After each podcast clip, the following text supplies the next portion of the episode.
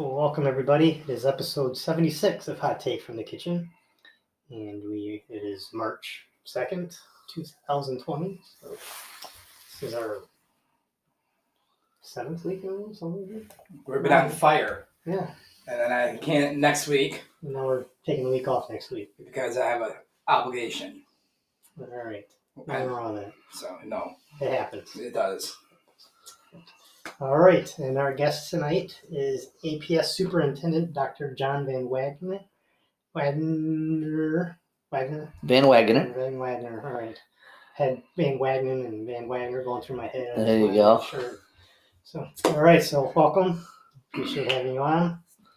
And I'm sure we're going to be talking about the school bond, so prepare yourselves. You can find us on Facebook and Instagram. Just search Hot Take from the Kitchen. And our email address is hot take from the kitchen at gmail.com. It is H O T T A K E F R O M T H E T I T C H E N at gmail.com. And there are no new emails and no new messages that I'm aware of. I just checked, nothing. So we will move on to the hot takes. I had a tough time with hot takes today, buddy. Mm, it was sort of a slow day. Or a weekend. I should remember a week. I guess however I want to do it. But mm. yeah, I mean there was some stuff, but Yeah, you know, the three you picked were kind of big, yeah, at least in my heart. yeah. And the first one was Mayor Pete and also Amy Klobuchar dropped out of the presidential race. They're getting down to nitty gritty Yes, now. they are. Yes, they are. So, Super Tuesday coming up tomorrow. I think a lot of the faculty are turned away from the meat. boy. So And I think Tom Steyer dropped out too. Oh, yeah, there- a whole bunch of people just fell to the wayside. Yeah. We liked Mayor Pete. He was our dark horse. Yeah, I mean, I didn't mind him. Yeah. I didn't think he had the experience yet. No. I didn't think he was going to win anyway.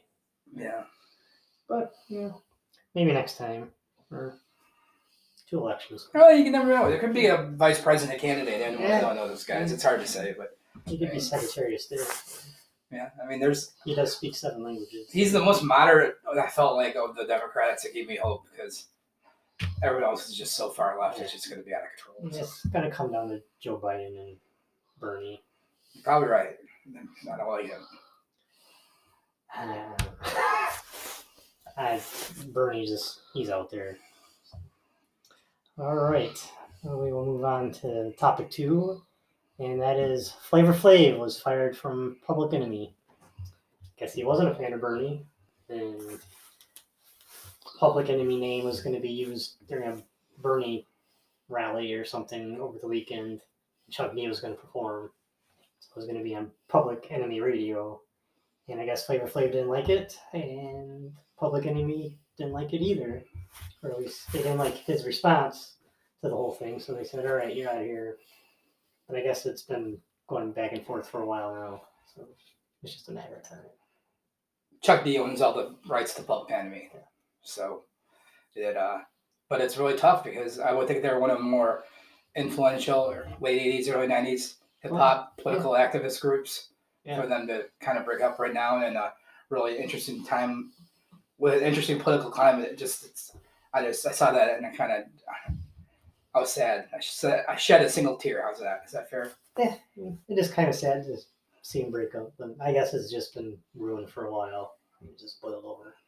Well, Flavor Flav didn't do himself himself any favors with the Flavor of Love VH1 TV show. No, he didn't. And then there was a thing where they had see less celebrity live in the house for a while. Yeah, he has not done himself any favors. He's brought it upon himself. Yeah. But it is what it is. Are you- Flavor Flav. Are you a big Public Enemy fan, John? You know, back from the day, Yeah. you know, with you know, was uh was was, you know, into that and that hip hop, you know, music and that element. But uh, I'm you know, so they've happy. They've not, you know, had a lot of, of big time uh, you know. Uh, I actually had the chance to meet Flavor Flav actually uh, at a uh, Super Bowl party uh, that I had the opportunity to go to. So uh, you know, it's uh, um, always interesting to you know see different celebrities and different things and you know the way they are and Yeah. and uh, you know my favorite was definitely uh, getting the opportunity to meet the uh, uh, both uh, um, uh, Run DMC. Mhm. Um, they were at actually a uh, um, a country um, show, you know, that was done at a Super Bowl party. So that was uh, that was pretty cool actually to get a chance to meet those guys and real real nice guys. And uh, so yeah, so it's uh, um, the Public Enemy is, you know, uh, a part of you know that '80s culture, Yeah. and and uh, um, I'm sure they'll find a way to get back together and hit some circuit at some point. Oh, I'm sure it- it'll financially benefit them to reunite, and Yep. um, I don't doubt that from that. There'll be a tour coming up soon. Yep. All right, and topic number three is Michigan lost again. It is their second straight loss after winning five in a row. And the pure water boy, oh no, we suck again. Yeah, I don't know what happened to him yesterday, but you know, I watched the first half and then it was they just can't play any defense right now. Too many open shots. I don't. It's like when I was watching Duke at Virginia. I don't understand what these teams just go in these ultimate mental lapses, and you just don't even understand what's going. on. Michigan State did it against Maryland when they played at Michigan State. You just they just stopped. I don't know what's going on, and then like you saw Izzo was having an aneurysm on the sideline, and then of course they almost gave it away last game too. Did they? Against Maryland again? Yeah, they had a nice big lead. They were up by twenty something, and then with like six minutes to go, they decided, hey, you know, let's see if we can get this in close. This is too out of. Yeah, this- Well, you said they had some bad turnovers. You know, Yeah. some some boneheaded turnovers. You know, is exactly you know I, I think what he said, and and uh, you know it's just Michigan State has shown at times they're as good as anybody in the country. Hundred percent. but they've also shown that you know they're out of the top 25 at times too you know and so it'll just be interesting to see if you know uh, it's march and if izzo can you know get them together to make a run you know it's uh they if he can they'll be dangerous Did you watch the game? I did Okay, there was a scene where Izzo is not happy. So Maryland's making this run. Izzo calls timeout, and he just starts yelling at this ref. And the ref, one other ref came up to him and said something to him, Izzo instantly went and sat down and didn't say a word. yeah And I want to know what that ref said to Izzo. negative. So I've never seen Coach Izzo do that ever. yep And he was just instantly like, boom, and it's Yeah. just like, okay. And I was like, just absolutely fascinated by it. Oh, I didn't see it. I didn't watch the game. I forgot what I was doing. I think I fell asleep. It was like an early afternoon game. No, it was nine o'clock. no it was Oh, it was a late, it was Yeah, a late was game. evening. Okay, yeah, that's probably why I watched it then. There's another bunch of upsets this weekend. It's wide open now, It and is. teams are tired Yep. because they're all getting ready for their conference tournaments. And Right. they're, they're looking ahead, and so i say it's anybody's tournament Oh, you know that's- there's it'll be interesting to see the brackets and always a fun time of year you know are you uh, do you like basketball? yeah yeah i've gone to the final four quite a few times as well Okay, um, you know, and uh, especially when Michigan State's in it. You know, was headed to the national championship game last year, but when they lost, you know, the first game, I canceled. You know, I, I booked my flight Southwest so I could rebook them if so. You know, yeah. I, I not that I'm a bandwagon, you know, fan, but uh, you know, to invest that kind of time and money into, you know, going if you know if they if if you go and they lose the first game, you know, it's never it's never fun when you know you go to the final four. To be honest with you, Yeah. you're all psyched up for your team, you know, and then they lose, you know, the the first you know the first night. And uh, and so then you know you're looking to sell your tickets and figure out you know is there a way to get home early or whatever. And so this this time I waited and they lost, and so didn't go. But you know I've been to quite a few Big Ten uh, uh, tournaments, to you know Final Fours, and uh, and so it's always it's always a blast to kind of you know watch that thing. And and uh, I remember you know teaching, you know I taught uh, physical education for quite a few years, and you know right at lunch or whatever the kids would have it on TV. You know the first you know the first games, then the play-in games. You know, Yeah. and uh, it's just it's a really fun time of year you know that, that that tournament brings it's you know unlike anything else really kind of in sport to be honest with you just you know the cinderella stories the you know the upsets and just it makes for a, a great time I think we're gonna run a podcast bracket this year, I think that- and we'll figure out something to give away to the winner. We'll make it worth their time. But, um, So it's just gonna be me. I think you will be surprised how many people get in that thing, especially since it's so wide open, like Dr. Yeah. V talked about. Um, what was it? Just I anytime it's in Minneapolis Minneapolis or Indianapolis, I pay extra close attention because of you know we're big Michigan and Duke fans, and if they ever got to the final game, I would just call and tell Bruce I'm not going to be there Monday. yeah I'm headed down, and Yeah. I'll just find out a way to buy the tickets. yeah and it, you know with michigan state it was in minneapolis you know and uh and uh and love i love indianapolis just as far as the city for sporting events um, you know, Super Bowl. I've had the chance to go to, you know, in Indy. What's great about Indy is just a town for sporting events. is Everything's right downtown. Mhm. You know, the convention centers there, the hotels, St. Elmo Steakhouse. You know, I mean, boom, and Lucas Oil Stadium right there. You know, so it's a great city to you know to host an event like that, and they do so much there. They do the you know the the Big Ten football, you know the the championship. Uh, the combine was just there this weekend. They Yeah. host it every year in Indianapolis, right there, and uh, it's a great city, you know, from that standpoint. Um, and, and Chicago's a lot of fun too. You know, a lot of times that yeah, I've had the chance to go to the Big Ten tournament. You know, it's always kind of corresponds with St. Patrick's Day. Yeah. You know, in Chicago, that's always a fun time as well. You know, to to head down and, and enjoy that. I uh, have to go to Indianapolis for Chevrolet training this year. So It's not in next week. no, it's uh, in July, and I guess we'll have the new Tahoe, Suburban, Equinox, Trailblazer, and Corvette. They'll all be down there for Oh, wow. out. So That'll be pretty cool. yeah, they used to do them in each uh, market area, but this GM has tightened their pocket strings. Now they do them like nation, you know, areas. So like Yeah. Indianapolis will have everybody Large region. yeah, large Yeah. region and then everything like that. So, but yeah, It's funny. We should do that in Detroit. you would think. And I've done a lot in Detroit. I did, you know, I've done a lot of training in Detroit. And I did some in Flint just a while ago. But you would think one would think what they want is that racetrack. So you can take you can take the Corvette around the track one time. On the, at the speedway. Yeah, which Yeah. I want to do, but I don't want to do. scared. Well, because here's one thing: you're driving a hundred thousand dollar car. Yeah. Two, you are in the car with another person that you don't know because you're probably down there by yourself. Three, you're all in a line, a very very tight line, and you're all going 100 miles per hour. And you don't want to be the guy that wipes the car out because every time somebody wipes the car out, and you don't want to be that guy. So I might just kind of like, but at You're the same driving. time, at the same time, how often do you get the opportunity to be able to say, "Hey, I'm going to be able to go to the speedway and take a take a lap around"? I mean, it's just I got to do it. Yeah. And then whatever happens, happens. Kiss the bricks. Yes, something like that. All right. I had the chance. Uh, I was over in Gaylord. Um, I don't know about three months ago. Um, actually, it was October nineteenth, and I had the chance to sit inside of well, the, the new Corvette. Yes, nice. That guy that worked for GM uh, from down the, the Detroit area, Warren Tech Center, drove it up. He's from Gaylord and visiting family, and he had it there, and he opened it up. I got to sit in it. You know, the whole deal. Pretty neat car. I mean, it's really all the electronics in it, and you know, it's all just really a cockpit that you're in. Pretty cool new car. we have three ordered, and we're expecting them end of this month, beginning of next month. Wow. It's just always starting to come in. The first one, obviously, the guy doesn't want it in April. Yeah. So it'll probably be roped off in the dealership for the first, I don't know. Couple months. Yeah. Yeah. You'll have to come check it out. So Brad. who sold them? So what? Who sold them? Uh, Bruce and Laird, because th- that's all.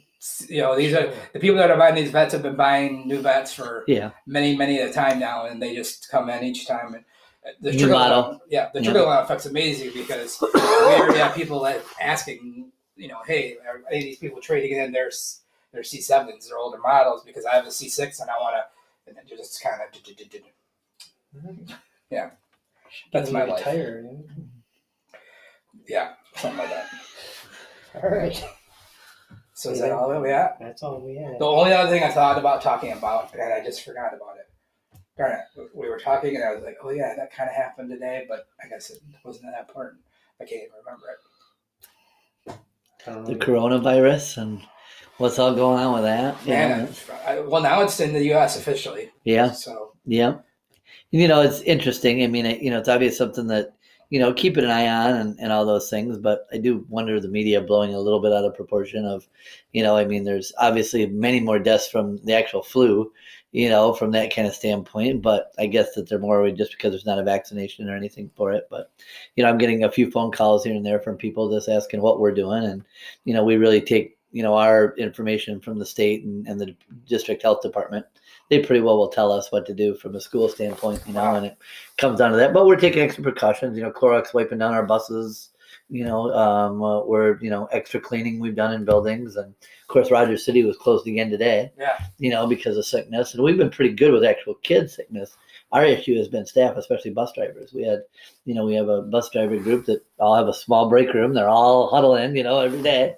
and uh, and so I knew that if we were going to have an issue, that was it, and we did. We had two days where we didn't have enough bus drivers to be able to have school. So um, you know the sickness has been tough this year, and and uh, hopefully the you know the coronavirus, uh, COVID uh, doesn't uh, you know spread as you know rapidly as can I think the the press is making it out maybe to be, in, and uh, you know hopefully we'll be able to get through the school year. Yeah, hopefully. All right, we'll take a break and we'll come back and meet Dr. V. It's been hard getting a chance to work out when everything closes so early, and I don't get done working until late at night. Where can I even go to stay in shape? Zen 24 Hour Fitness Center is the place you seek. Whoa, where's that at? It's located at US 23 South in Alpena, across from Kif Miller's Produce and the Lutz Plaza. Wow, thanks, God! Anytime, bro. Zen 24 Hour Fitness Center. For more information, find us on Facebook or call 884 4397. Zen, find peace in your busy life and get a workout when you want it. So, Dr. V, where are you from originally? So originally from a little town uh, called Millington, which is uh, about 12 miles uh, east of Frankenmuth. Okay. So uh, uh, grew up there. I really st- grew up, at, you know, my first uh, till the um, fifth grade in the city of Flint, actually. Um, grew up there and then uh, kind of moved right from the city to uh, kind of a literally, you know, a farm field um, in the uh, bottom of the thumb in Millington, and and I graduated from Millington High School. Both my wife and I both did, and uh, and so my family actually has been um, on that farm now for uh, I think it's 134 years. Wow. Yeah, that uh, um, it's a more been it was a centennial farm quite a few years ago, and uh, and so yeah, so it's been in my family a long time, and um, so I uh, I still own the property. Both my parents have passed, and but uh, so I, I rent it out um, and rent it out for farmland, and uh, so yeah, that's where we grew up. Play any sports?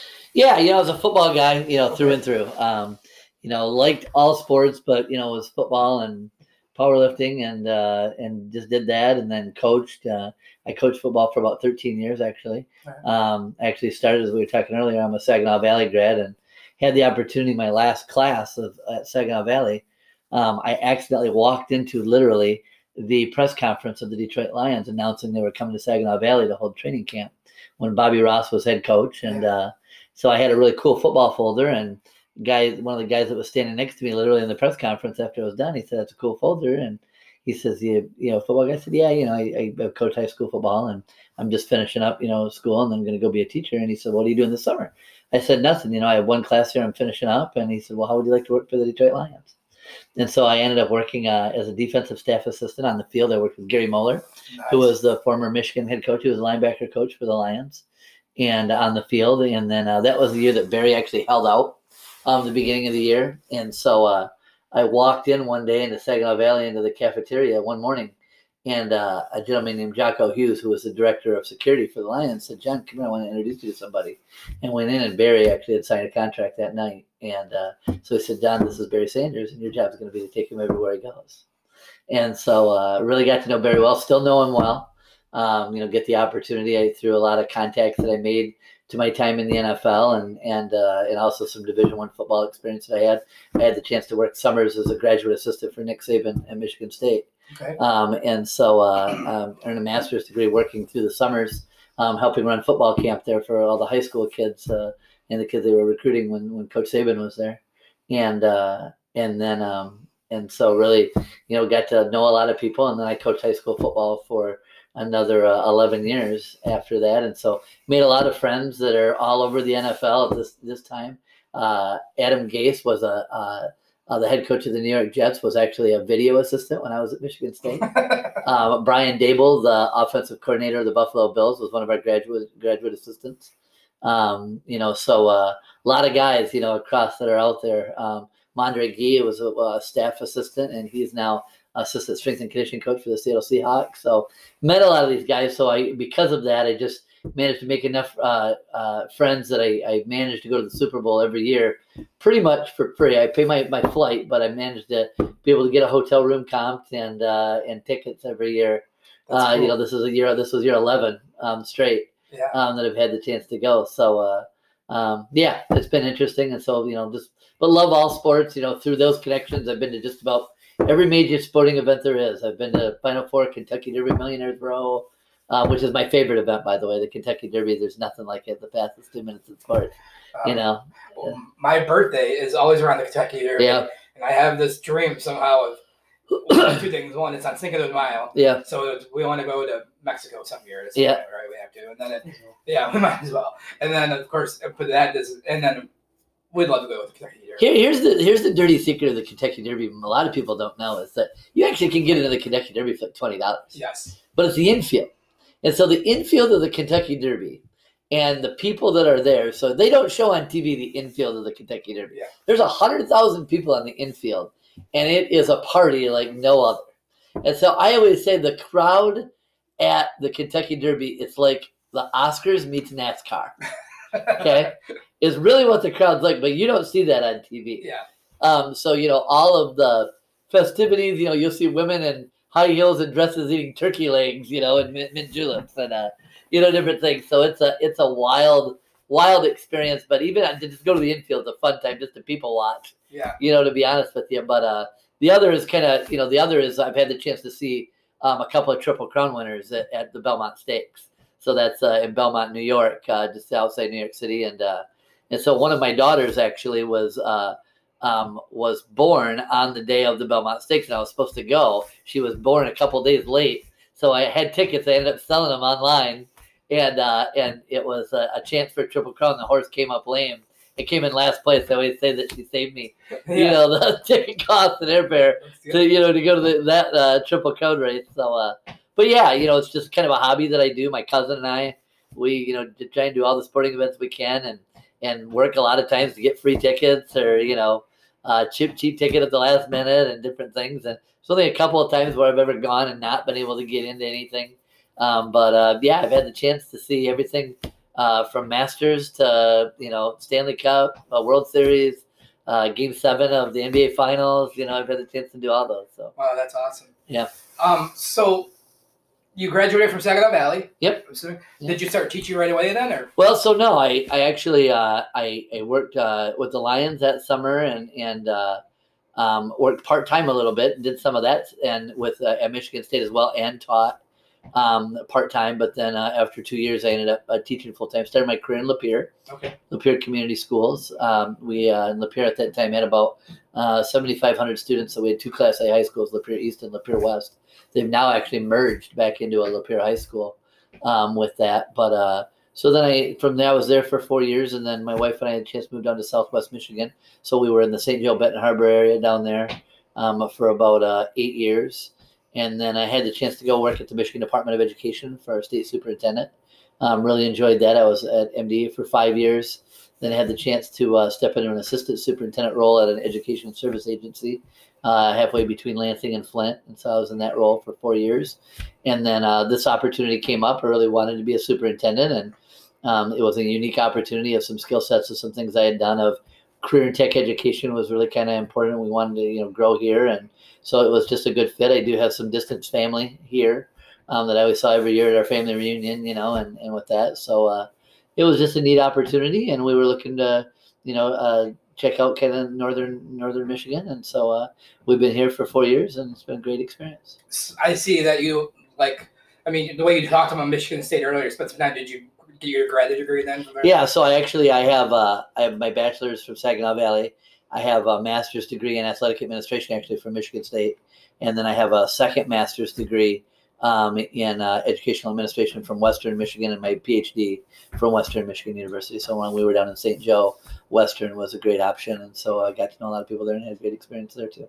So you're a Bronco as well. Yep. So yeah. So I, uh, you know, I've got the spectrum, and even in the midst of all that, you know, took some guest classes to maneuver my degrees at Central, at Eastern Michigan. Wow. Um, yeah. So you know, I, I uh, I've actually you know attended classes in all the MAC schools in Michigan, and uh, and I teach actually part time, just a one class online uh, for Central Michigan University uh, in their doctoral uh, program in education. So yeah, so I've literally attended all the MAC schools. You know, the only one really big school I haven't is the University of Michigan. You know, I'm kind of uh, the left out person in the family. Most of all, my family's all gone to the University of Michigan Ann Arbor, oh wow. and so uh, so yeah, so it's always fun the Michigan Michigan State rivalry, and and uh, so yeah, that's the only one that I haven't you know attended at this point. So Excellent. Well, that's pretty good there. Yeah. You seem one of the more colorful guests we've had background wise. Of course, we're closet, not closet. We're big sports nuts. Yeah. So hearing all those stories, Yeah. it's pretty cool. Hear that you know Barry Sanders. huh? Yeah, yeah, you know, good guy. You know, he's a, a very um, down to earth. Um, always has been just a, a very normal guy. Um, you know, and uh, and just very humble, and you know, just a fun guy to you know just kind of hang around. And you know, I remember we were both together in Dallas at the Super Bowl. Uh, it was the uh, two years I think after uh, the uh, Jerry Dome opened up, and Okay. uh, and we were um, at a, a hotel. We were in the same hotel in Dallas. Uh, this was when the uh, uh, Steelers and the Packers played, when the Packers won, and uh, and uh, we got like eight inches of snow on that Friday night. We're sitting in this hotel watching the snow come down, you know, and we're like, we left Detroit, you know, to come to Dallas, and it's eight inches of snow. You know, everything froze. It was a disaster. Taxi cab drivers went on I strike. remember that Super Yep. Bowl because um, Mike and Mike did their show outside. Yeah. They do it outside the stadium, and they were all in winter clothes. Oh, yeah. miserable. It was bad, you know. And uh, I remember we had a rental car, you know, and, and my cousin and I, and, and I remember we're driving and like there's nobody. I mean, you know, they're freaking out. And we're, we've got like a, you know, a front wheel drive, you know, a car, just four door, and we're driving all over, you know, to get the different. Because you know the that's the hard part of Super Bowl City. Sometimes is is uh the problem with like Super Bowl there is that a lot of the events are in Dallas and some are in Fort Worth. They coin it North Texas, and the and the stadiums in Arlington halfway between the two. And so you got a long ways to go for different events where different things are. Yeah. You know, there's different, uh, you know, um, uh, dinners and stuff. Some really cool. One event we go to every year called the Taste of the NFL. Very cool event that uh, they have where uh, um, it's a uh, fundraiser for the um, homeless kitchens in the Super Bowl host city. And what they do is they bring in every NFL team has their own executive chef. And what they do is they bring their executive chefs in every team and they make their favorite dish.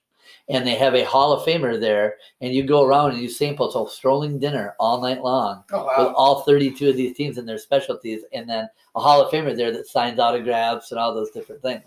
Um, so it's a really cool event, and it's a great fundraiser. Like I say, for the you know the homeless kitchens throughout the, the Super Bowl host city, um, you know, and there's an auction. Some of the coolest sports memorabilia I've ever seen, Wow. you know, that's there, and they're raffling off Super Bowl tickets and diamond necklaces. And, you know, it's a crazy, it's a crazy kind of event, but it's always every year we go to that. It's just one of the cool, and like I say, for the cause. I mean, it's just a really cool cause that you know they do in each one. So. wow, that's intense. Yeah. I can tell Brad's impressed because he's, he's normally Brad tunes out, and this point he just kind of checks out, and then he hops back in the top Yeah. five. But he is all in with you, and I'm kind of excited. Yeah. About it. Yeah, yeah, it's a it's a fun time for sure. Unfortunate for you, we're probably going to pivot to the bond here shortly, and then you're probably going to be Nah, I'll keep him entertained. yeah. Um, we're gonna take a break because I think depending on what could happen, the bond could take a little bit. We have to record a thirty-minute segment, so I don't want to. Yeah.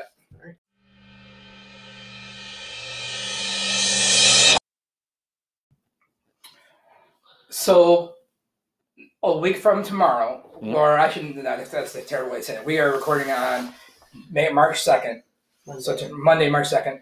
Tomorrow will be the third. But March tenth, we are the school is trying to pass a bond. Yep. So why don't you talk a little bit about that? Yeah, so uh, you know, this is uh, uh, an attempt, a second attempt at a bond. Uh, about eleven months ago, we had uh, you know put a proposal out to the public that uh, that failed, and, and we learned a lot from, and and you know, we had a lot of people go talk to a lot of people. Our board had uh, uh, representatives uh, go out and talk to people and just kind of learn what you know was their thoughts and and things that maybe the board didn't understand and, and look at. So.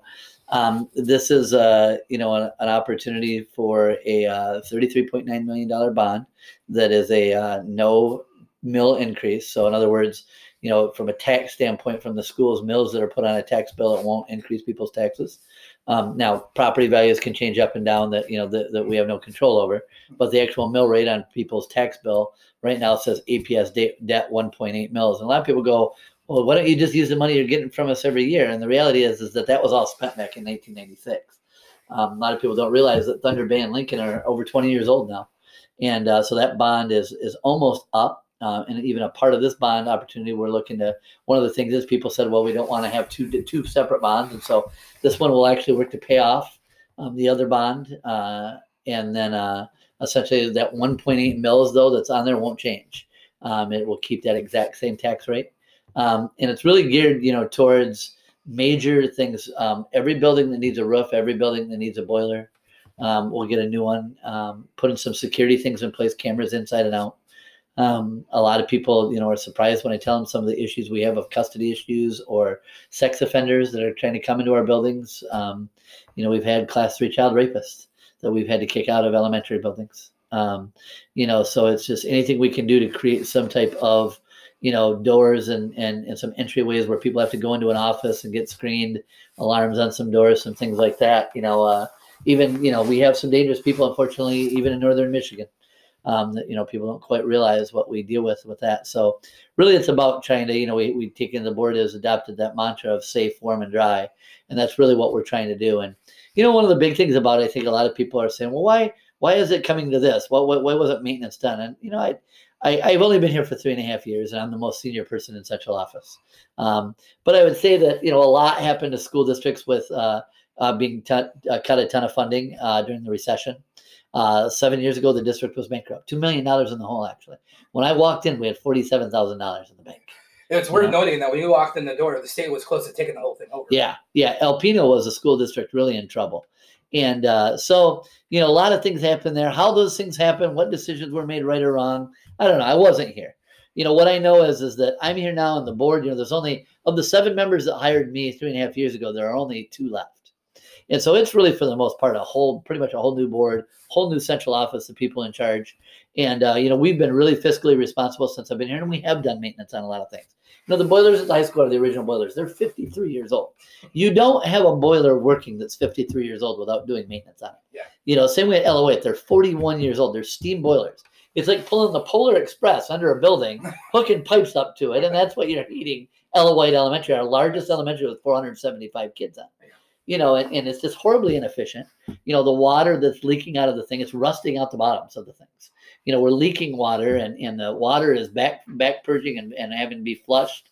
You know, we're losing gallons and gallons, hundreds of gallons of water a week. And as Um, we all know, water's Water's expensive here. You know, obviously, the, you know, that's a big bone of contention here. And well, that as we sit on the shore of the Lake Huron, it's you know costly. But you know, that's money that comes out of you know books for kids and supplies and buses and and teachers and those kind of things. And so, you know, we're trying to be very fiscally responsible and shore up those things where we can save money, um, as well as make sure that we have you know very detailed maintenance plans moving forward. Um, one of the things that since I've been here, we've had a long range maintenance fund that we've established. You know, at, Wilson Elementary, the power system was shot. It was glass fuses. We would lose power four or five times a year out there. And you know, out in the country schools, the uh, uh, Sanborn, Wilson, and Hinks, they are septic tank and well water. And so when the power goes out, you have no water to drink and you can't flush toilets. You know, and all of a sudden around that time is when every kid's thirsty and has to go to the bathroom. You know, guaranteed, Yeah. guaranteed. Um, so you know, and, and you're trying to make lunch, right? Maybe at ten o'clock. It always seems to happen right around ten o'clock. And so we, we, I had to, you know, work with the board to make a choice, and we replaced the entire power panels and everything out there, including putting a generator switch out there, so that we now have a portable generator. So we didn't invest the money, so everyone has one. That was a waste that we couldn't, you know, justify. But we have one generator that if power goes out about 15 minutes, they can take it out, plug it in, and we can get basic things going of septic well, water for you know kitchen, kitchen power, you know, power heat, you know, up and and make things run you know the boiler run and and uh, so we're really good shape there. But you know that's that that's a big chunk of money probably you know somewhere between 50 and 100 thousand dollars we spent right there. Um sewer pipe at the high school you know the sewer pipe was broken and all of the manholes were leaking because they were all cracked water you know raw sewage into the ground and then putting that right into um, sinkholes all over throughout that and we had a raw sewage smell going through this whole high school. Um, it was bad plugged up um, you know, and and and we we had to roto rooter that, and it was so bad that that in the breakage, the roto rooter that Hall's serval came in and it got stuck, and it actually it's still there, buried. We just ran had to run a whole new line um, parallel to it, all the way from the high school to M32 is where the sewer hooks into. So that was a seventy five thousand dollar price tag that you know we didn't have budgeted for that we had to spend. Um, you know, so there's been a lot of things like that over the past four years. You know, of my of my time my time here that we have put maintenance in. We've taken all the boilers apart every year, cleaned. Every three years they've had to be inspected by the state. You know, um, but between that and buses, you know, a lot of people don't realize we don't get anything extra for buses that um, you know there's a, a district in Macomb County, Fraser Public Schools. It's two square miles. They have four thousand kids, just about the same amount as we do, in two square miles. Plus, they, they they get school of choice from other districts coming in, but they, they run like six buses, and they get eighty five hundred dollars per student. We're six hundred and four square miles, a fleet of forty buses, and we get eighty one uh, eighty one hundred and eleven dollars you know, 8,111 for our students. So they get more money than us and they have two square miles to have buses and we're 604. A lot of people don't realize the inequities and how Lansing is basically just said a kid from Alpena is worth less than a kid from Southfield that gets 11,000 per student in those elements. So we're stretching those dollars the best we can. And, uh, and, and so, you know, we're, we're fiscally back, you know, up to a point where we're not borrowing money. You know, we were basically using a credit card every summer you know, going to the bank and asking for five million dollars just to make payroll, buy paint for the summer, you know, mow lawns, all those things that you have to do in the summer because we don't get a check from the state for the summer. You know, it's Right. like if people are on Social Security, it's kind of like not getting a Social Security check for July, August, and September. Right. You know, and so we have to have money in the bank or we have to go borrow it. Well, we've stretched every penny and tightened everything down since I've been here and been very frugal. And so to a point where we've got about four million dollars that we have in that reserve fund to where it'll get down to about 700,000 by the time we get our first check. You know, but we're not borrowing money. We're not using a credit card that a lot of people think that's the fiscally responsible thing to do.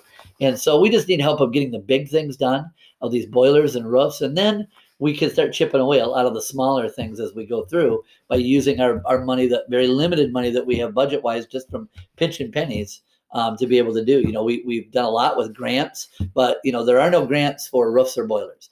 And a lot of people say, well, people donate money for things. Why don't they donate? Well, no, you know, we, we had uh, a, a very prominent doctor in town put in the paper, hey, there's sewer pipes bad at the high school, 75,000. Let's all donate and help out.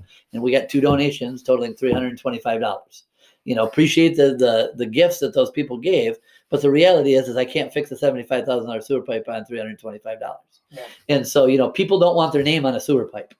People don't want their name on a roof. People don't want their name on a boiler.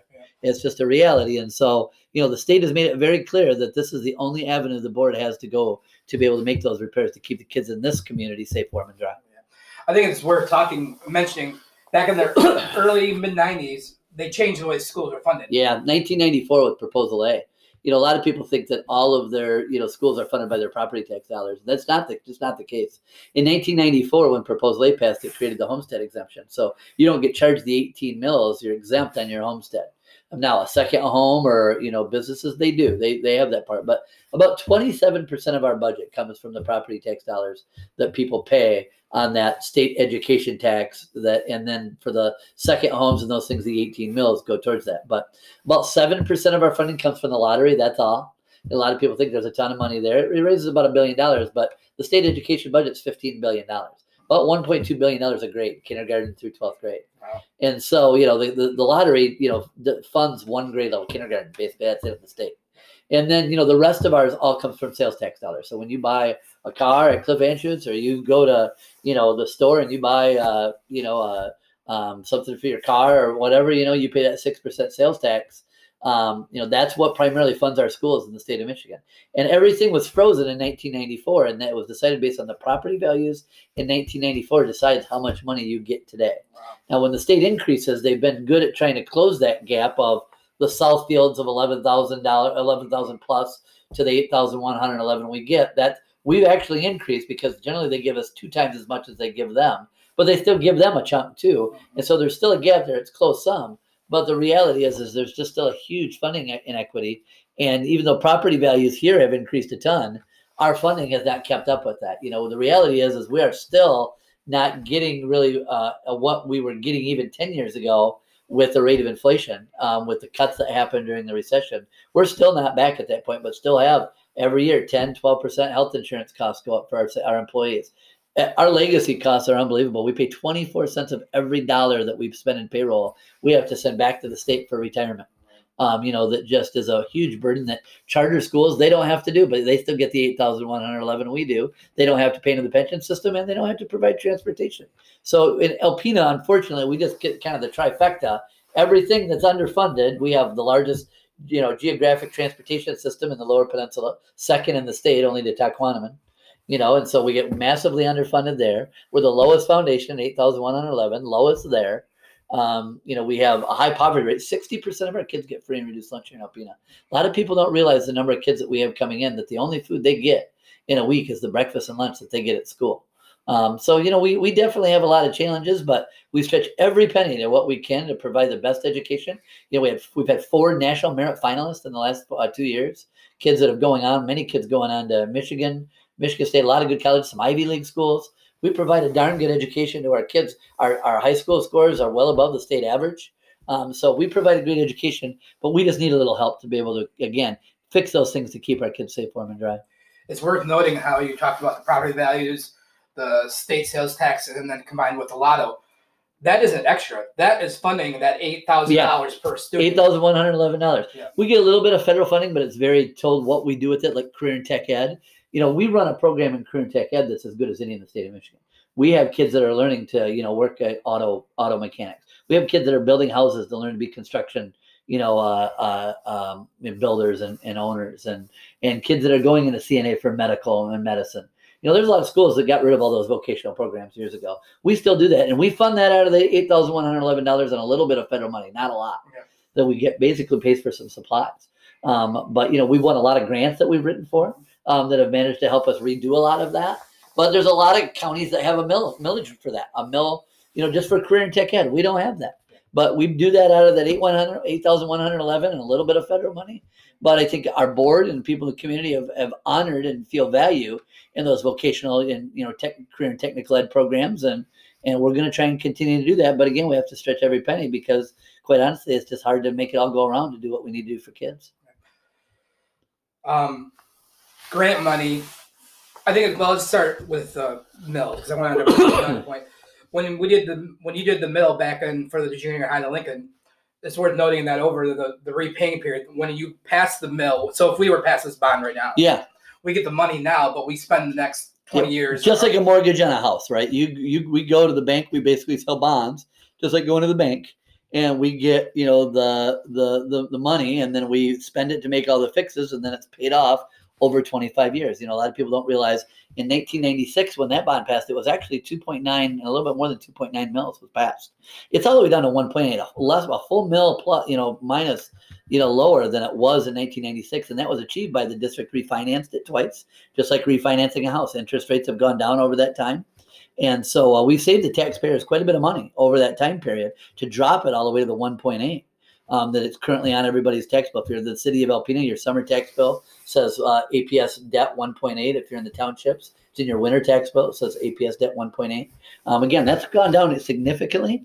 And if this passes after eight years, it'll continue to go down. It'll actually go 1.7, 1.6. Could go even faster depending on property values. Um, but uh, um, you know, we're we're just asking to keep what we have of what we, you know, the, that was the one thing we heard loud and clear as people said, you know, we just a lot of seniors and fixed incomes, we can't afford a new a new tax, an additional tax, and so they said, you know, that 1.8, if you can keep it at that of what I'm paying now, I see a need for you know your schools, but I just can't afford more.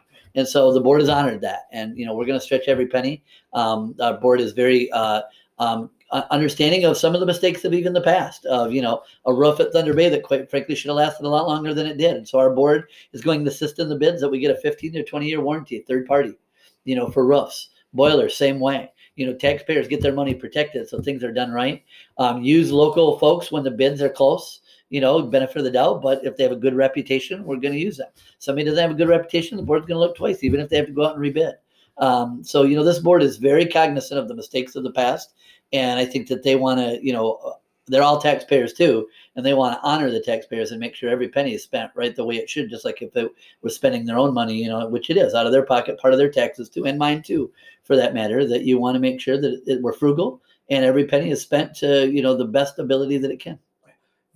the grants you've received and this bond both have a very similar thing, and I wanted you to elaborate a little bit on that. And that is when you apply for a grant for the CTE and it's for to repair the auto to improve the auto, Yep. that money has to be has to be used towards that. And and believe me, there are we have not seen a single grant out there for a boiler or a roof. Okay, nor have we seen anybody big donor in Alpena that's that's been interested in funding those things. Foundations, all they say no, those are things we don't do. We only do extra things for kids. And believe me, I've asked point blank, you know, and we'll continue. But there are no grants out there for those things. And so when you get a grant to you know redo something. Um, you know, that can only be do that, or if you get a gift, the board has to use it very by law what the donor specifically said that money is to be used for. Um, we can, you know, quite frankly, you can go to jail. You know, I can or a board member can if they go against the wishes that are in that legal document. Um, and uh, and and the grants are, are very very meticulous that way. And we've done our due diligence. You know, in career and tech ed, that vocational area, we've gotten over six million dollars. You know, in grants to redo everything in that area. It's great. The kids have up to date equipment. You know, new tools to be able to do things, and that kids are learning. You know, algebra, and geometry. You know, in the trades. You know, those things that a lot of kids learn in a hands-on way. You don't find those in other schools. I'll, I'll put the best schools in the state: East Grand Rapids, Metro Detroit schools, Novi, those areas we've got better programs in my opinion than they do where these kids can actually learn a trade and they can go out and make a decent wage and not be in debt $120000 when they walk out of a college. We have many many kids that can walk into jobs right out of high school right now in these areas. Welders. I've got kids i've got brand new welders across the board.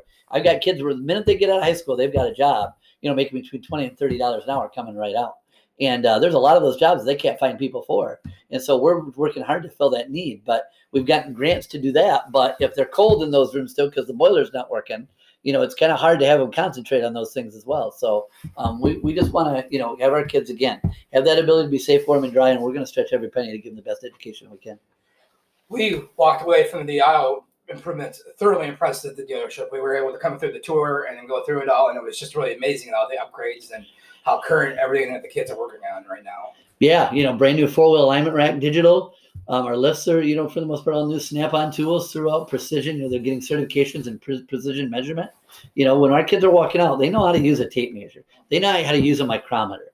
They can measure those things that our businesses local need. You know, I know you, I, I've talked many times to Bruce and, and all of the folks at all of the dealerships in town, and, and they're always, you know, looking for new techs you know, to be able to work on cars. And, and, you know, and our kids are having the ability to work on, you know, some of the newer cars. We've gotten grants to get newer cars, you know, where the kids can actually plug in into the OBD system and the computer system. Because as you well know, these, these cars now are, are, you know, computers on wheels, Have computers. you know, Yeah. and the diagnostic of it is no longer the stethoscope and the engine, uh, you know, hear the tick noise. That's not it anymore, you know. And so our kids fortunately have that new equipment to be able to do that diagnostic and that. And so they can walk over and interview it, you know, at, at, at Cliff Anschuetz or or uh, Thunder Bay Dodge or or you know any of the, the dealers or the local folks, and our kids will have a real good base knowledge to walk in and then be able to go to GM Tech School or Ford or whatever it is and be able to do that. And so you know, for our community to thrive and for people to have people to work on their cars or or their appliances or whatever those things are, or to build their house that right now it's so hard to find people, you know, to do those kind of things. Um, nurses, gosh knows we need that with, you know, the new senior living center that's coming in and those elements. So we're working and providing kids with those opportunities and, and uh, we've written all the grants we can to be, bolster those areas. But we just, you know, if we could get the help with the roofs and boilers and, and some security things, it would go a long ways. I would be remiss if I didn't say we're looking for a diesel tech right now and a body shop tech. So if anyone listening knows a diesel mechanic or a body shop mechanic or guy, we need them both at our dealership right now. Yeah. So, um, We're always looking at on these. yeah. So, I mean, and that brings up the point of why you're doing what you're doing. Absolutely. Yeah. I mean, I know, you know, I, I talked with the folks at ESI and, you know, and a lot of the, you know, I, I, I worked a lot with, you know, the Chamber of Commerce and talking to people and they just say, you know, the biggest barrier that they have to economic growth is, is people. And, and so there's two elements that one is, you know, we've got the ability and, and great staff to teach kids to give them the opportunities to do that. But second, if we want the other people that have those skills, doctors to come into town, you know, people with these types of skills, they're going to, one of the first things they're going to look at is housing and schools. What, what quality is the school, both educationally and the facilities? And if they walk in and they see buckets all over filling up, and they go in and see kids wearing coats because they're cold, you know, and they see that somebody can walk right through the front doors and go down to a classroom and steal a kid, that point they're going to turn around and say, I'm not coming to Alpena. So, you know, this is an opportunity we have to invest in our community to make sure that quality of life that people are used to.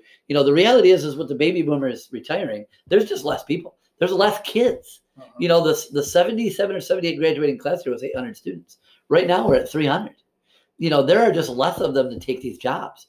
And so we have to be able to give our very best to keep our own kids and have them in, you know, educated in these things that we need, as well as to attract other people to be able to come here to be able to fulfill those so that our community can even stay what it is, let alone grow.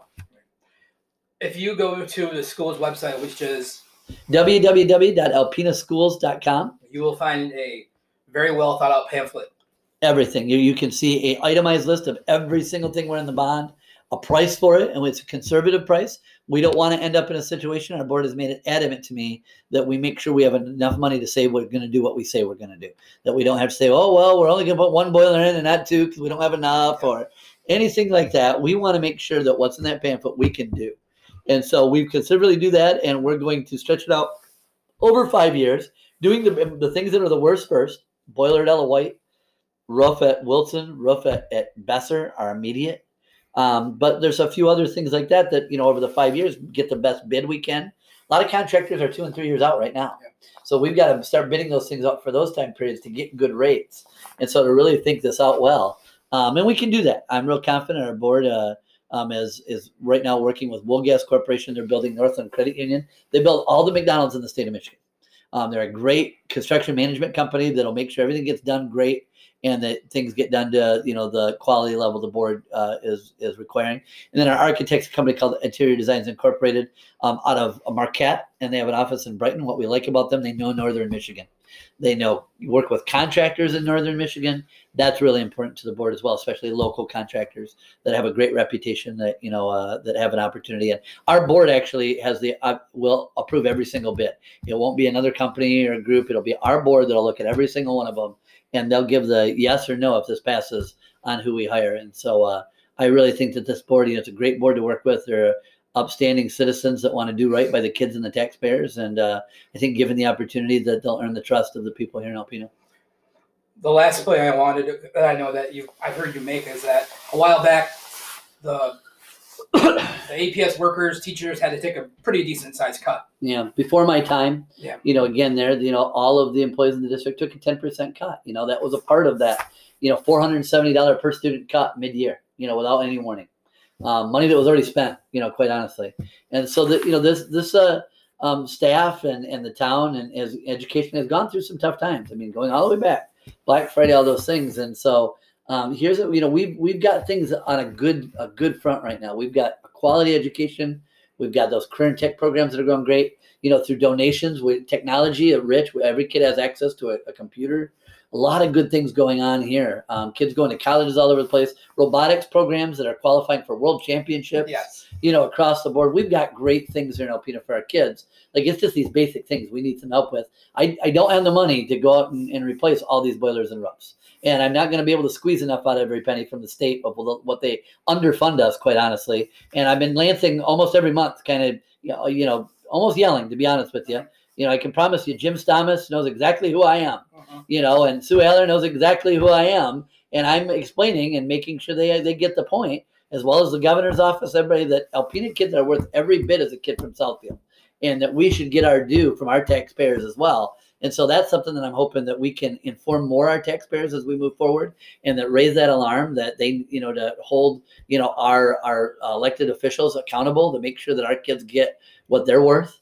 Um, but for right now, it's been made clear. You know, the Mackinac Center ran a real good article in the Alpena News that just point blank explained that the state has left anything with infrastructure. They don't give us any extra money for it. They they expect the taxpayers in the communities to take care of their buildings. That's what the state has relegated, and our board has no other choice.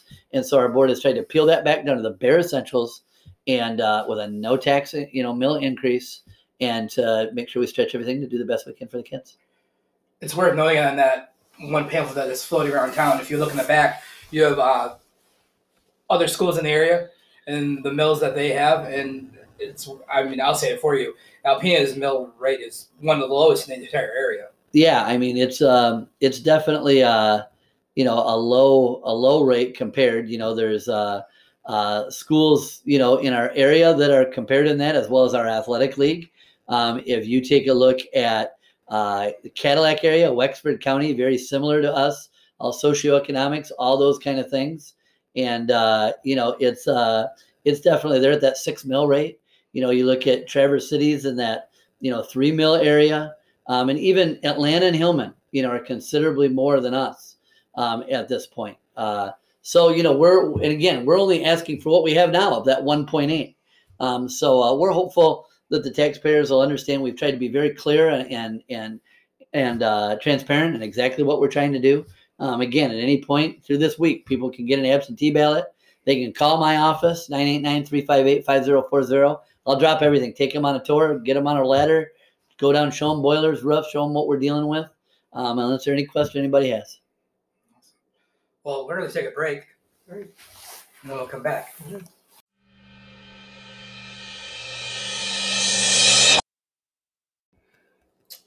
All right, now we're going to move on to our top five, and our top five this week is our top five Super Bowls.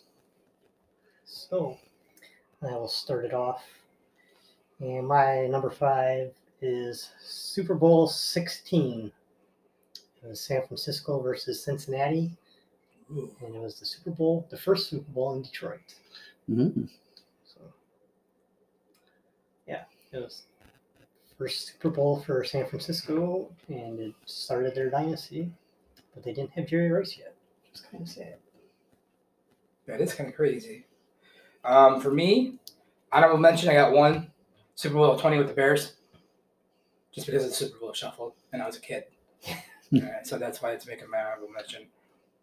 Uh, uh, uh, uh, uh, Super Bowl 34 with the Rams. It's my number 5 Mhm. Uh, So that's the one more yard pledge that's happening for the next year for the Titans.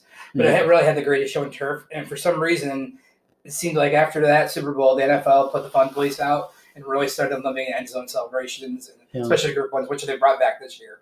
But I don't know, it just was a different time in the NFL. That was my number four. So So what? Mm. that was my number four. Oh, nice. I'm just going in order. Okay, yeah. Oldest to newest. I uh, number five. I'm going to go. One that was a, a, a real favorite for me um, as an opportunity. I had the chance to be there um, uh, in Minneapolis. Uh, the Eagles uh, beating the Patriots. This was the one Nick Foles uh, caught the you know the touchdown kind of on the reverse play. And good friend of mine, Bryan Braman, um, played for the Eagles. So I got to go down on the field with his family after the game. And uh, and Bryan is a uh, really neat guy. He retired last year. That was his last game. He had a neat story. He actually got cut by the Eagles earlier in the year, and he was out of football.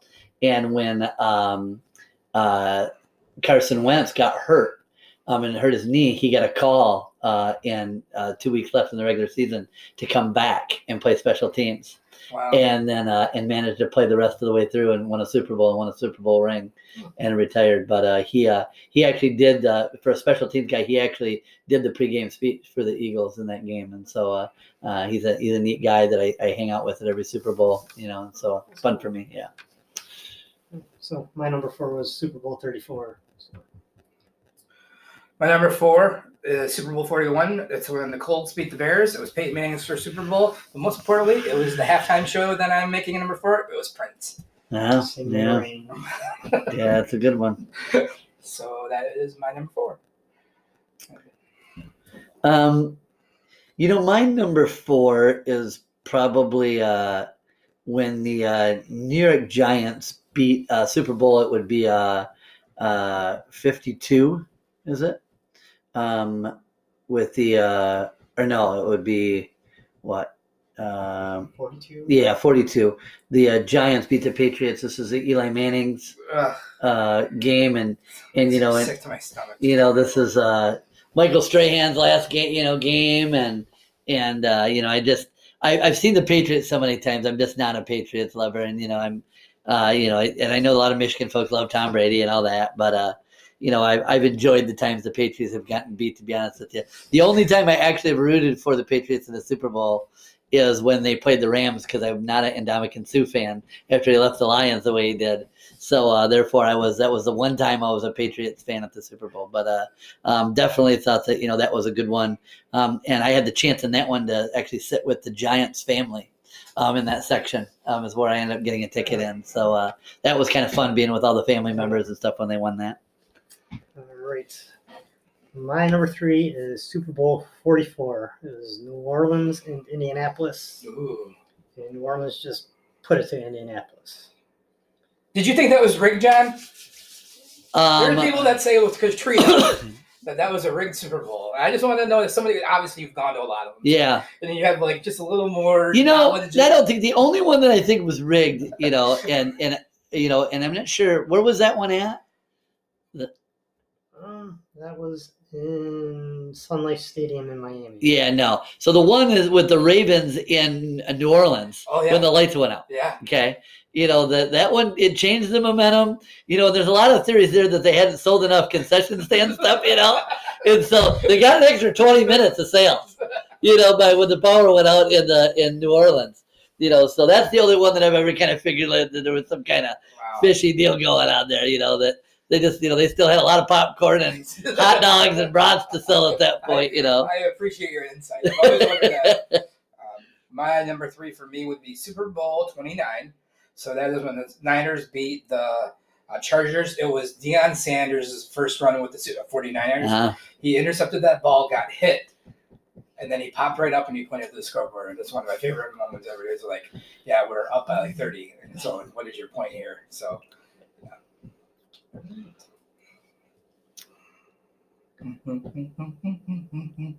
So my next one would probably be Super Bowl uh, 48. Um, that was the Patriots and the Carolina Panthers. Um, that one, uh, that was that was a little special for me because I had a uh, former player, actually his brother, who graduated a year before him, but his brother um, was a special teams player and defensive end for the Carolina Panthers, Kemp Rasmussen from Lapeer West High School, and so he had the first tackle of the game you know, and all the bulbs and everything are going off with that one. So, you know, mine are always a little different, special because of different people maybe Yes. I've known and Which is awesome. Yeah, like those kind of things. So it's a different deal. And so, and of course, they lost that game, you know, the Patriots. Um, but uh, you know, it's always kind of fun to see a kid that you know Kemp. Uh, Kemp was a little bit undersized, but could run like a deer. He played at Indiana. He was a co-captain with Antwaan Randle El at uh, at Indiana, and then he ended up being signed an unrestricted free agent with the Panthers, and then also played with the Seahawks. Uh, you know, and he's a he's a fireman now in Charlotte, uh, uh, North Carolina, and married you know a cheerleader, you know, Carolina Panthers cheerleader, and living the life you know that Yeah. you know is pretty darn good. You know, so uh, so that'd be that'd be my next one. All right. Uh, my number two is Super Bowl 50. It was Denver and Carolina, Ooh. and Peyton Manning's noodle arm didn't do anything, but the Denver defense just obliterated Carolina. It just proves that defense wins championships. And I'm just gonna pop. That's actually uh, um, probably my number one. Honestly, um, you know, I've loved Peyton Manning, but that was special for me. My dad had passed away, and uh, about three days uh, before the Super Bowl, so my dad was a huge football fan, and so I actually uh, uh, flew out at the last minute to San Francisco.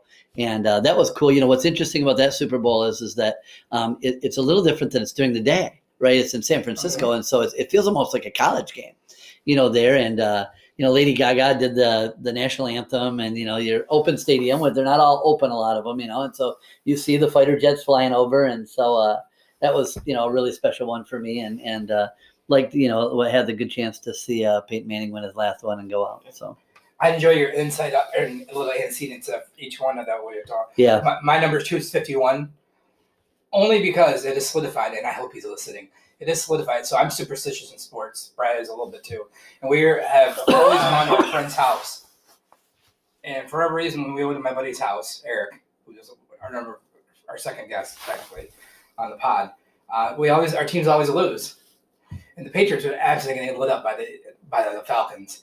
And I looked at Brad and I said, "I'm out of here." And I Yeah. grabbed my wife, Allison. We left, and lo and behold, They may come back. they made it come back, and I That's my remember, number one. and I, and I texted Brad that night, and I was like, "Never ever again on a game Yeah. that matters to me. There you will I go. ever set foot in Eric Granada's house." and that was my number two. I mean, honestly, that was a great, you know, in Houston, you know, in NRG Stadium, and uh, uh, have an interesting one. A, a gentleman kind of along the way that I met. Um, he was a minority owner of the Houston Texans, and so has an unbelievable suite. So I actually got to sit in his suite for that one. Wow. and uh, and so he uh, um, you know loves huge Houston, you know, just Houston, Texas guy, and uh, um, so that you know for only game in overtime, you know, um, at that point, you know, so what an atmosphere that was for overtime and and they're in Houston, and so uh, you know, really, really, really enjoyed that game, you know, just uh, um, you know, it just kind of shows that I mean, you know, you play right till the end because you know, especially in the NFL, it can all turn around in just one quarter, you know.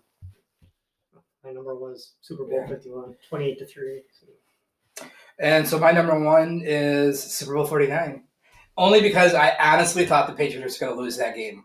It just seemed like Seattle was marching. yeah. and there was no reason. I mean, I you I remember being with Allison.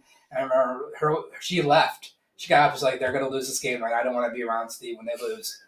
And I remember being in the bedroom, and I was like, oh my god, they won. Yeah, I mean, you know how they don't give that ball to Marshawn Lynch, man. you know, and uh, and I've got two friends on that uh, on that team. You know, so Mondray Gee, who I went to Michigan State with, he's an assistant strength conditioning coach, and Pat Ruel, he's the assistant offensive line coach. You know, um, and they've been there a long time. Both of those guys have met them both at Michigan State. They were there when I was there, and uh, you know how they don't give that ball to Marshawn Lynch there, and and so you know I, I'm I'm pretty sure uh, isn't the guy that's the offensive coordinator now for the Lions wasn't he the offensive coordinator for the Seahawks during that time, Darrell Bevell, right? Yes. You know, and so uh, you know, man, you know, and, and, I tell you, there's still a lot of those Seahawks guys that are very bitter oh, over that whole deal. You yeah. know, Although that defense, the Legion of Boom guys, I don't think they talked about that defensive staff for the most part. You know, for that, and uh, you know how how uh, you know in the game of, of it truly a game. You know, second guessing and you know if you if you had you know 2020 you know you know the the ability to go back and and and do things over you know how it would be. But uh, you know, think of the Falcons, you know, in that way. You think of the Seahawks right there, throwing the ball right there on the goal line like that. You know, it's um, and that's what I love. I love about the games. You know, I love, you know, uh, you know, the tell you the one of the worst ones, you know, for me. Um, was uh, when the Seahawks just obliterated uh, the Broncos, you know, in New York City. Um, that was, and I'll tell you the disaster of that one. So, you know, it, with that being in New, it's right across the river in, in New Jersey. But the interesting part of that is, is that um, they didn't let any cars or anything go to the stadium. You, if you, when you got there, when you walked around, it was like a ghost land. Hmm. So the only thing that were allowed were trains going from the New York side over to the New Jersey side, and and buses, and and you know like uh, um, charter buses. So we managed to get um, tickets on a charter bus that we managed to to get through. Uh, um, the uh, a sports marketing group that I, I, know some folks in, and so we managed to go and go right through the tunnel, right over the stadium, and it's great. But so they had trains all segmented to get people over there, and then they had trains all set up to get people back. The problem was is they never considered the game was going to be a blowout and people would leave at the end of the third quarter. And so all these people started coming out and pouring out of the stadium in the third quarter. There were no trains. There was nothing there. So all these people left the game couldn't get back in because when the Super Bowl set up, they create this huge barrier around the stadium. It's it's not like it is for a regular game where you just kind of you know go up to the the the ticket you know the window and and, and the gates right there. They create a double barrier fence completely around cement barricades guarded by military the whole deal. I mean it's like Fort Knox to get into. And so when you go, there's no getting back in. So you had all these people waiting. So they waited hour, hour and a half for a train. I was sitting there. There's no cabs to take, nothing to get back. Wow. And then the game gets out, and all these other people are all coming in, and they're trying to cut in front of them to get on the first trains that are being loaded up. And there's fights, and they don't have enough of them, you know, that, that they thought they would need. And so there were people that didn't get home across the river till like three in the morning.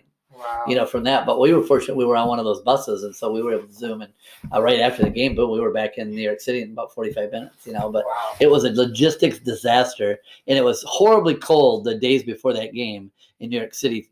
Just ice, you know, cold. Fortunately, it warmed up that day. It was about 46, 47 degrees. You know, outdoor stadium that you always kind of worry about in those kind of deals. But uh, yeah, that was just a total disaster. And I mean, from the ball going over Peyton's head, like the first snap, that was a disaster through and through the whole game and logistics, everything about it, you know, was just not good. So, wow. Yeah. All right. Interesting. Well, what we got? Oh, we got a time. So, what are you doing this weekend? I don't think I'm doing anything. Kind of feels good. Maybe go to Grayson's game if he plays. He does. He plays at eight. So I'm going to try to go to his game, but I have to deliver a car this weekend as well. But yeah, I'm going to just be around too. You got any plans, Doc, for the weekend? You know, not really. Uh, we've got a, uh, um, you know, my daughter's on the robotics team, so they generally are, you know, they meet every Sunday and have a lot going with that. And and uh, we always with the girls, they have four daughters, so there's always something going on, yeah. some some project or this or whatever. So uh, I'm not gonna, you know, lack staying busy. And also, you know, um, we've got this week. Uh, I'm a member of the Rotary Club. They got the Brew on the Brave fundraiser that they do. Thursday at the Aplex, and so anybody might be interested in coming out to that. It's a great event, great fundraiser that you know they do different things for. us. So we got our tickets um, today. Yep. So I'm I'll be there, uh, being a spotter for the things, and I'm on the cleanup crew. So Um, so that's always a great event every year, and uh, um, we'll just look forward to you know a little bit of rest here and, and doing any last minute you know preparations or conversations I can for the vote on Tuesday. So So where can people get the information for the uh, the bond? again, they can go to alpenaschools.com. They can call my office at 358-5040. Um, absentee ballots are still available. If you can't make it that day, just go to your clerk, get one, and be done with it. At this point, a lot of people have voted absentee, where they're seeing across the state large numbers. Um, so uh, people can do that if you can't make it there on, on your day. But um, if you don't know where your polling place is, it's really easy to get online. Um, and uh, and uh, I think it's uh, mi.gov slash vote. Um, and you can go out and find your polling place, or you can call your township clerk. They'll tell you right where to go vote. Um, that has shifted around a little bit lately. Um, I know in the township there's uh, um, some that the, the ESD is no AMASD is no longer a place. It's uh, Tri-Point uh, Church. yep, Tri Point Church is one, as well as a Word of Life Church, um, and the Township Hall, I believe, in the township. So, uh, so yeah, so get that, and uh, uh, well, I'll be around up till anytime, even on Tuesday. If anybody has any questions, to give me a call. Um, I'll make sure to get you called back that day. Um, and uh, and uh, we just hope that uh, you know we only had 26 percent of our parents come out and vote last time, and so uh, you know for the the people whose kids the water's leaking on their heads and cold and wearing jackets, you know we're we're hopeful that they have the information that they need and, and will go out and exercise their right to vote. That's one in four families. Yeah. And again, we appreciate all of our seniors in the community too that go and vote. We get a lot of support. Um, you know, our, our kids that are ACEs do a great deal um, in a program with seniors at the senior center. Um, great relationship with our seniors, and so we appreciate all their votes um, and exercising their right. And it's a good uh, um, role models for our younger kids to see. And so uh, we're just hopeful that there's a good turnout for people exercising their right to vote. That you know our our soldiers uh, fight day in, day in and day out to give uh, all of us the opportunity to be able to do. I have my goal was to. I mean, I'm sure you know this because I've been working with you for a little while, but I'm doing one video a day to try to just highlight a little bit of it. And we have one video we went over the weekend that you're going to help me with, Brad, and I can't wait for it. Am I? All right. Yes. So, anyways, but yeah, um, over the next couple days on my feed, I'll, I'll be definitely going over polling, how to find it, educating people, wearing it out. Um, obviously, I want you to vote yes, but more importantly, I think it's that you vote.